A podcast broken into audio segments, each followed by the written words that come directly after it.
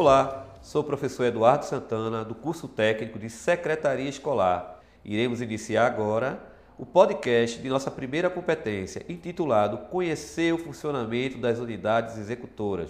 Vamos lá? Bem, antes de mais nada, é muito importante que você, com vistas a aprofundar o seu conhecimento sobre o tema, acesse o canal EducaPE para se apropriar mais da temática e poder enriquecer o seu aprendizado.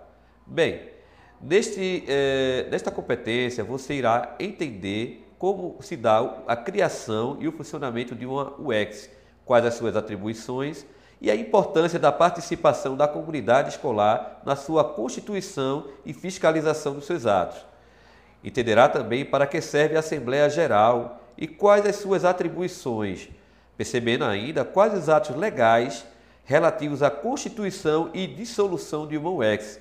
Poderá também saber a função de cada colegiado dentro da UEX e suas atribuições, percebendo assim a sua importância para o processo da gestão democrática e transparente dos recursos financeiros destinados ao funcionamento das unidades de ensino. É isso aí.